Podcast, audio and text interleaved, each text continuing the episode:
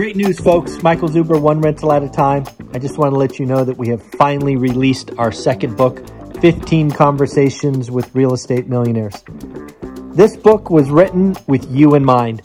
I wanted to capture 15 unique stories of different investors starting at different stages and doing different things. This book is just that. It's nearly 300 pages of motivation, of confirmation, and reminders that yes, you too can do this thing. Check it out on Amazon, and of course, have a great day. Good morning, good afternoon, good evening, folks. Michael Zuber, one rental at a time, back with our Wednesday guest, the lovely Anna Kelly. Hi, Anna. Hi, great to see you. Nice to see you as well. Now, that first episode got me kind of fired up a little bit. So if you haven't watched that, folks, uh, your retirement accounts are under attack. So go watch that. We're going to flip the script in this one, Anna, and I'm going to let you know about an event that I'm uh, creating a PowerPoint for because I need your help. Okay. Awesome. Happy to help. So Bill Allen, one of my Mount Rushmore uh, investors, which means you know the top four or five in the country, has asked uh, asked me to present it flip hacking flip hacking live. I will unfortunately not be able to attend given scheduling, but I am creating content so uh, I can give it to him and he could share it with the audience uh, as a pre-read, if you will.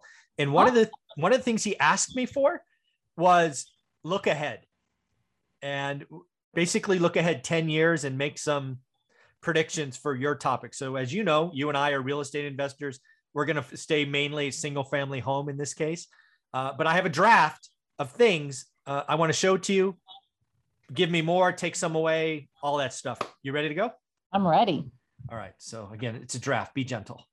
I will. By the way, I just recently met Bill Allen. So we have a common connection that's in the multifamily space. That's Jason and Pili Yarusi. Yes. And um, I spoke at an online event with him and got to meet him a few few weeks ago. Yeah, I love all three of those individuals. I've spoken yeah. Bill Allen uh, many times, and in, in uh, uh, I, I, always mispronounce her name, Pili, right? Pili, yes. Yeah, Pili and Pili Aloha. Yes, they're wonderful. It's amazing. Yes. Yeah, wonderful. All right. So this is actually two pages because I couldn't get it to one. Uh, and again, this is just this is a brain dump. So number one, inflation. Uh, I think it's going to be bad for longer. I've been saying that now. It looks like Jerome Powell is starting to agree. I think it's probably, at least in my crystal ball, it's bad for at least the first five years of the decade. But I think when we average the decade, it will be uh, higher than uh, most people expect. Yes, scratch through the word transitory inflation. Yeah, that's this is a midterm yeah. Uh, to long-term inflationary. Yes, decade. I, I agree with you. I think it's going to be longer than most people think. Yeah, and again, what I went to next is I'm most worried, or not worried. I think the the stuff that's yet to show up in CPI and PPI and this whole transitory, oh, used cars and airline tickets and all that nonsense, which are transitory, is wages have just started going up. And as my 50 years of research have showed, when wages go up, y'all spend more money and we're not creating more assets. So stuff goes up. So assets will go up. And man, rents, rent equivalent, it is just started. And um, so, yeah, I think I think those three things uh, continue. Yes, I, I do agree that assets, um, CPI, um, costs of goods, rents are all going to continue to go up. They always do with inflation. Mm-hmm. I kind of wonder a little bit about wages, Michael, just something to okay. think about, right? So wages are having to go up. So we, we do see, you know, especially when people were given $600 a week extra, 24, yep hundred dollars a month extra to not work. Yeah. I know business owners through many different industries and in multiple states who could not get people to work for less than 20 $25 an hour mm-hmm. plus benefits yep. to do jobs as simple as mowing grass, right? Yep. Mm-hmm. So they could not keep up with their customer demand without mm-hmm. paying people more. And therefore, their cost of their services had to go up. Yep. At some point, people can't continue to pay. So the question is I'm also seeing restaurants shuttering and closing at 4 p.m. instead of being open till 10, right? Yep. How many businesses just start working with fewer people and not wa- raging, wa- raising wages, yeah. but laying off? So I wonder what's going to happen to employment. Okay. Even though wages go up, I think that's going to result in some higher unemployment. I, I agree. wrong, but I think that's where we're heading. Oh, I think I think by 20 probably 2024, 2023 that's where we are because uh, automation and deflationary activities will kind of pick up, but it won't. Will it won't be this year, and it won't be next year because that takes investment. But yeah, it's uh, yeah, I think that's one of the nasty surprises later in the decade. Yeah, uh, yeah, uh, I, de- dis- or deflation. Yeah, yeah, because I, you know, inflation always has kind of this this you know other side of it as things kind of as it becomes too much yeah and bad things start to happen right yeah and then rent suddenly can't keep up and then people can't afford to pay as much and then mm-hmm. Businesses go under people get laid off and then it kind of kind of swings the other way so just wanted to throw that out there no I, that's why we're doing this i am already going to add yeah see this is why i do this uh, here's one higher interest rates are coming uh, ding, but ding, ding. ding, ding. Yeah, that, that one might be a layup. yeah. The question, of course, is how high. And you know, I'm not going to put a number on it, but they're they're going to be they're going to be higher in a decade than they are today. How much higher? Good question. Right? I would bet a whole lot of money that you're right. yeah. yeah. yeah. I me mean, too. think about it, folks. You know, two years ago, uh, two and a half years ago, rates were in the five percent range, mm-hmm. right? For most most investors. Yeah. Um, and now we're, I mean, I just got my home for 2.6%. crazy, crazy. Amazing. In 2007, in 2003, I believe our home mortgage, and we had good credit, was like eight and three quarters. Yeah. No, I, you know, I bought something then. Yeah. Not more than a decade ago. So where we are today is historically low for historically long, and rates have to go up. because do. what happens too is the government at some point, inflation starts to get so high mm. that the only way they can kind of cool things off and keep prices from going too crazy is they mm. raise the, the borrowing rate. Yep. And if they raise the borrowing rate, people can't as easily get their hands on money to go buy all the stuff. Mm-hmm. And so the demand basically backs off to drive prices back down. So rates have to go up when we're in inflationary times. Totally agree. Next up, higher taxes, and then I'm going to make a point here that inflation is a tax, and in ta- and inflation and inflation hits everyone, and it hits the people at the lowest end the most. Absolutely, yeah. We're already seeing. We just talked in yep. episode one about ways that the government's going to get more tax dollars um, mm-hmm. at higher rates. Yep, the the beast has to be fed. Yes. Uh, next up, affordable housing is a national crisis, and then I like to say that no one is paid to fix. So again, if you know that that's a crisis, go get affordable homes, right? Go buy the 1950s and 60s and 70s homes and just rent them out, right? Uh, I get asked all the time by new investors, should I buy a three bedroom, two bath? I'm like, I own a whole lot of three ones. they just make sense. The, the, the math works. Um, yes. So talk to me about this. When you say no one paid to fix, what do you mean by that? There's not an agency. There's not a company. There's not, you know, because every, every, I can't tell you how many times, maybe it's a California thing, affordable housing crisis, affordable housing crisis. Everything's above the median. The median keeps going up. Nobody can afford to buy a home.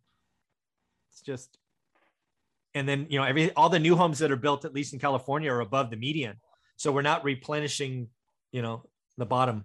Right. I see what you mean. Right. Right. And as you talked about, and as you showed over the last 50 years of housing data, do we really have an affordable housing crisis?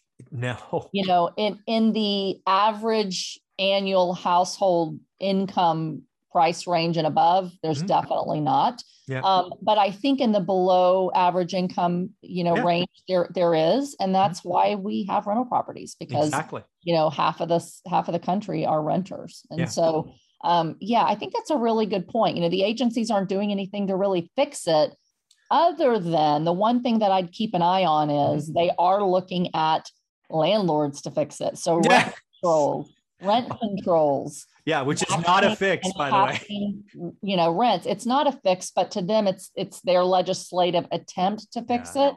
Um, it results in people leaving those properties and leaving those states and not mm-hmm. investing in that nice, safe, clean yeah. housing in the affordable housing yeah. market. But go look, go look at San Francisco and New York if you need to see what happens with with the rent control. Yeah. Yeah.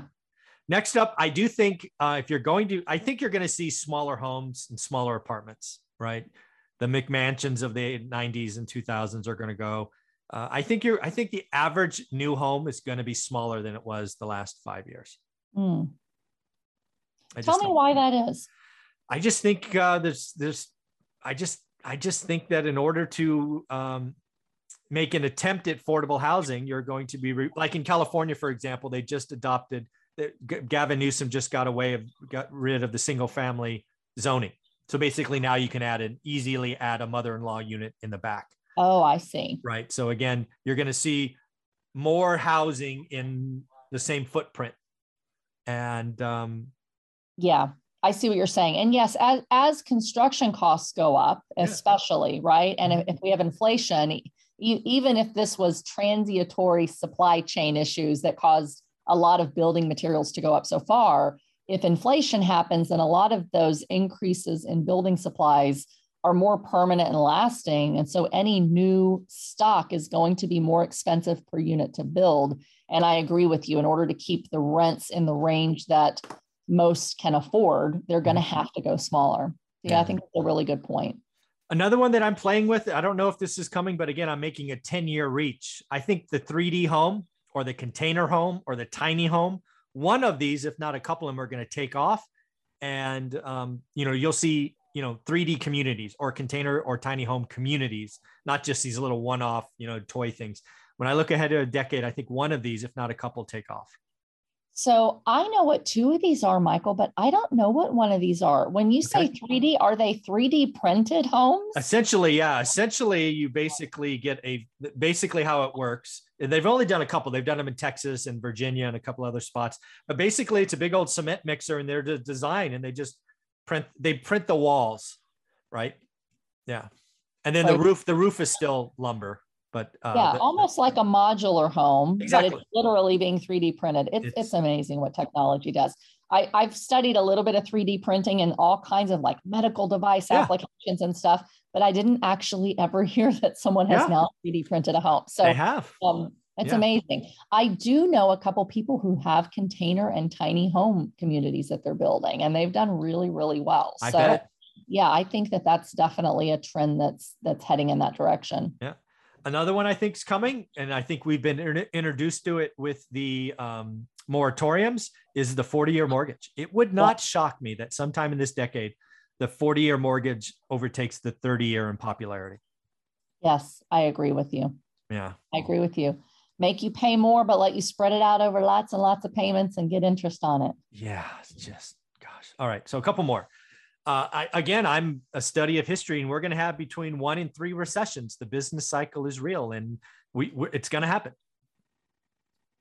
Yes, I mean, I would argue, and I, I think I have in some other episodes as well, that I, I think we're still pretty well in recessionary ter- territory because oh, yeah. we're only artificially propped up. Businesses have been given extra money to stay open and keep people employed families i just got another seven or seventeen hundred dollars deposited in my checking account from the irs that i don't want yeah. right um, so if they're going to keep propping up the economy with money we feel like things are great because we have this extra money in our pocket but it's all artificial right yeah. when the money dries up we're still back where we were at the end of the top of the cycle, heading toward recession at the beginning of 2020. Yeah, right? yeah, totally. So, I actually think a recession is in the very near future. I've been I've been talking about that for a while, and uh, I might be off, but these are the numbers I saw for last month. Inflation's at 5.2 percent. Oh no, this is a Q3 call. That's what it was.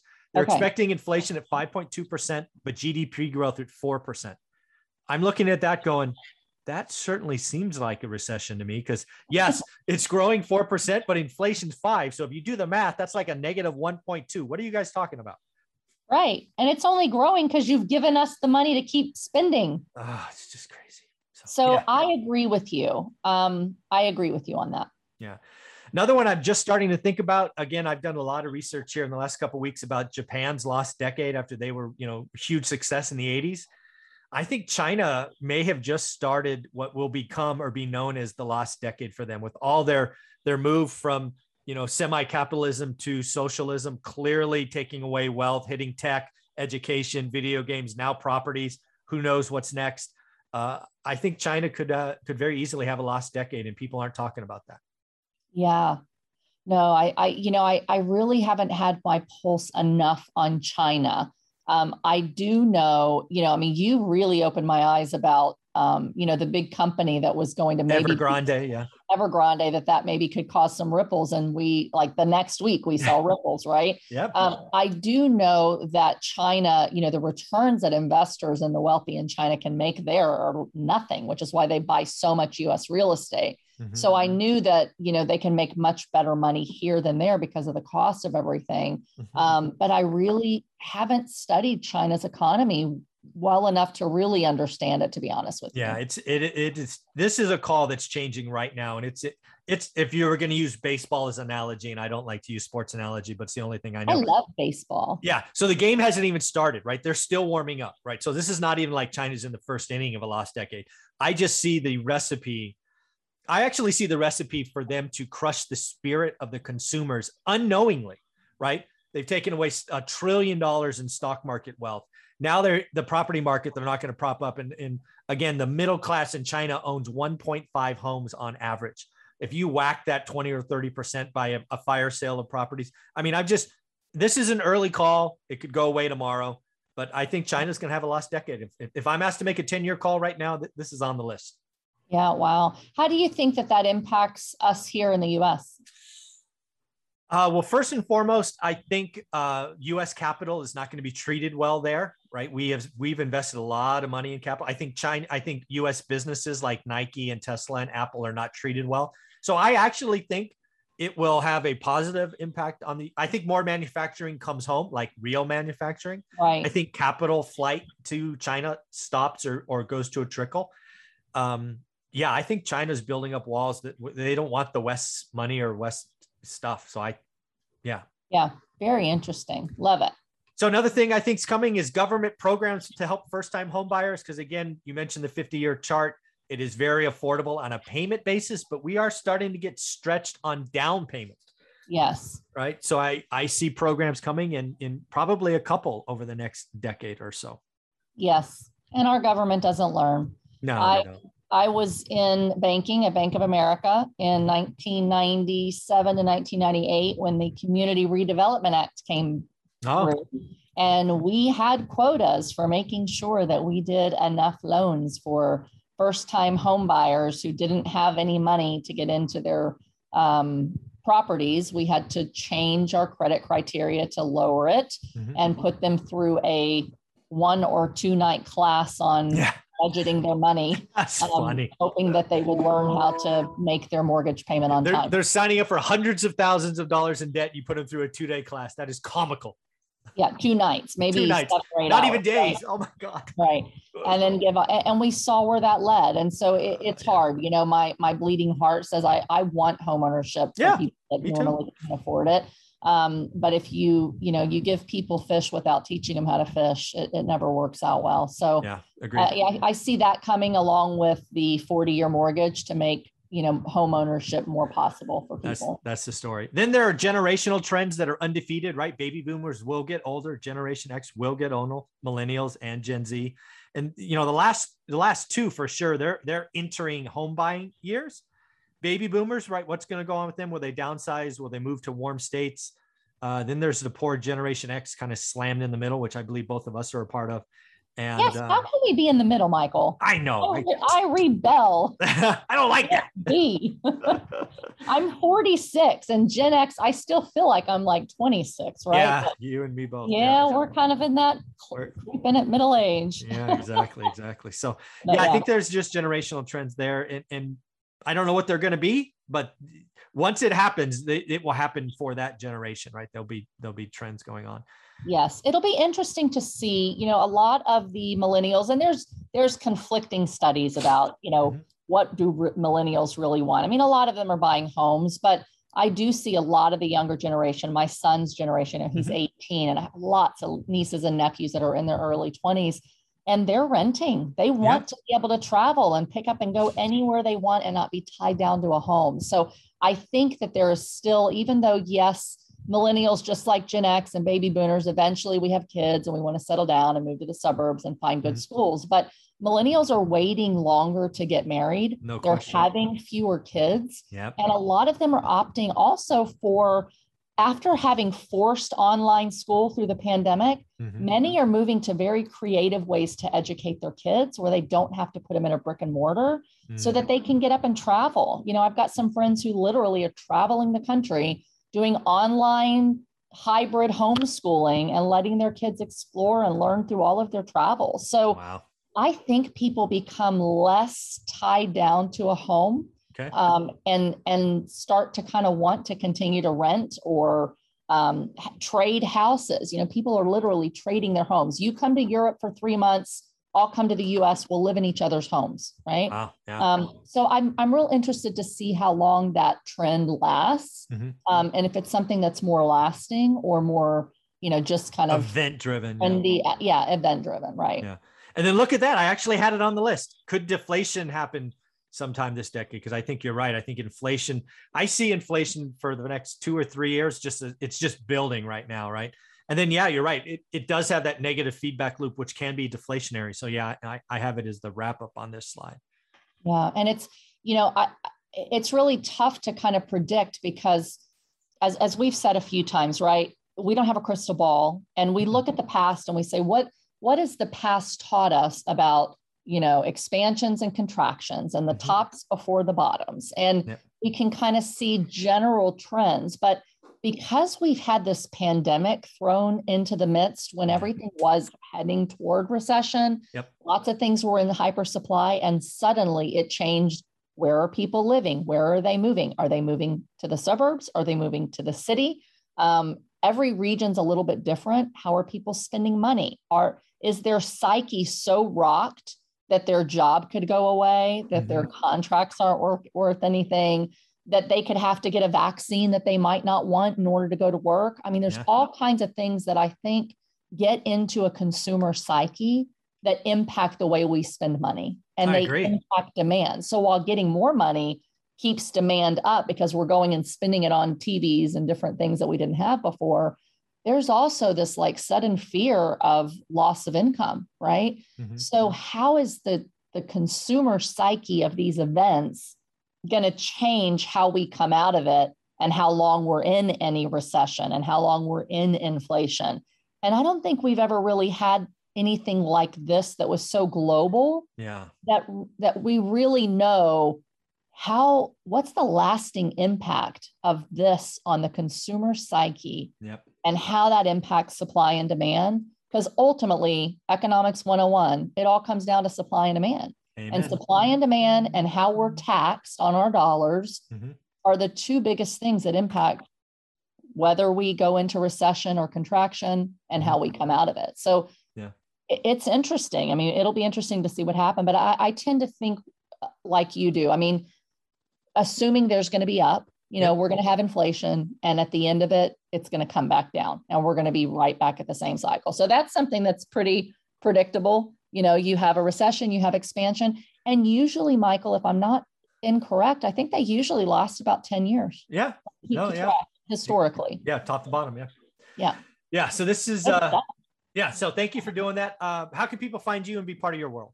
Great. You can follow me on Facebook, Instagram, and LinkedIn at Anna uh, REI Mom Kelly. And you can find me at my website, greaterpurposecapital.com, where we invest in communities to make a meaningful impact while we create strong, strong returns. Very cool. Go check it out, folks. Thanks, Anna. Thanks, Michael.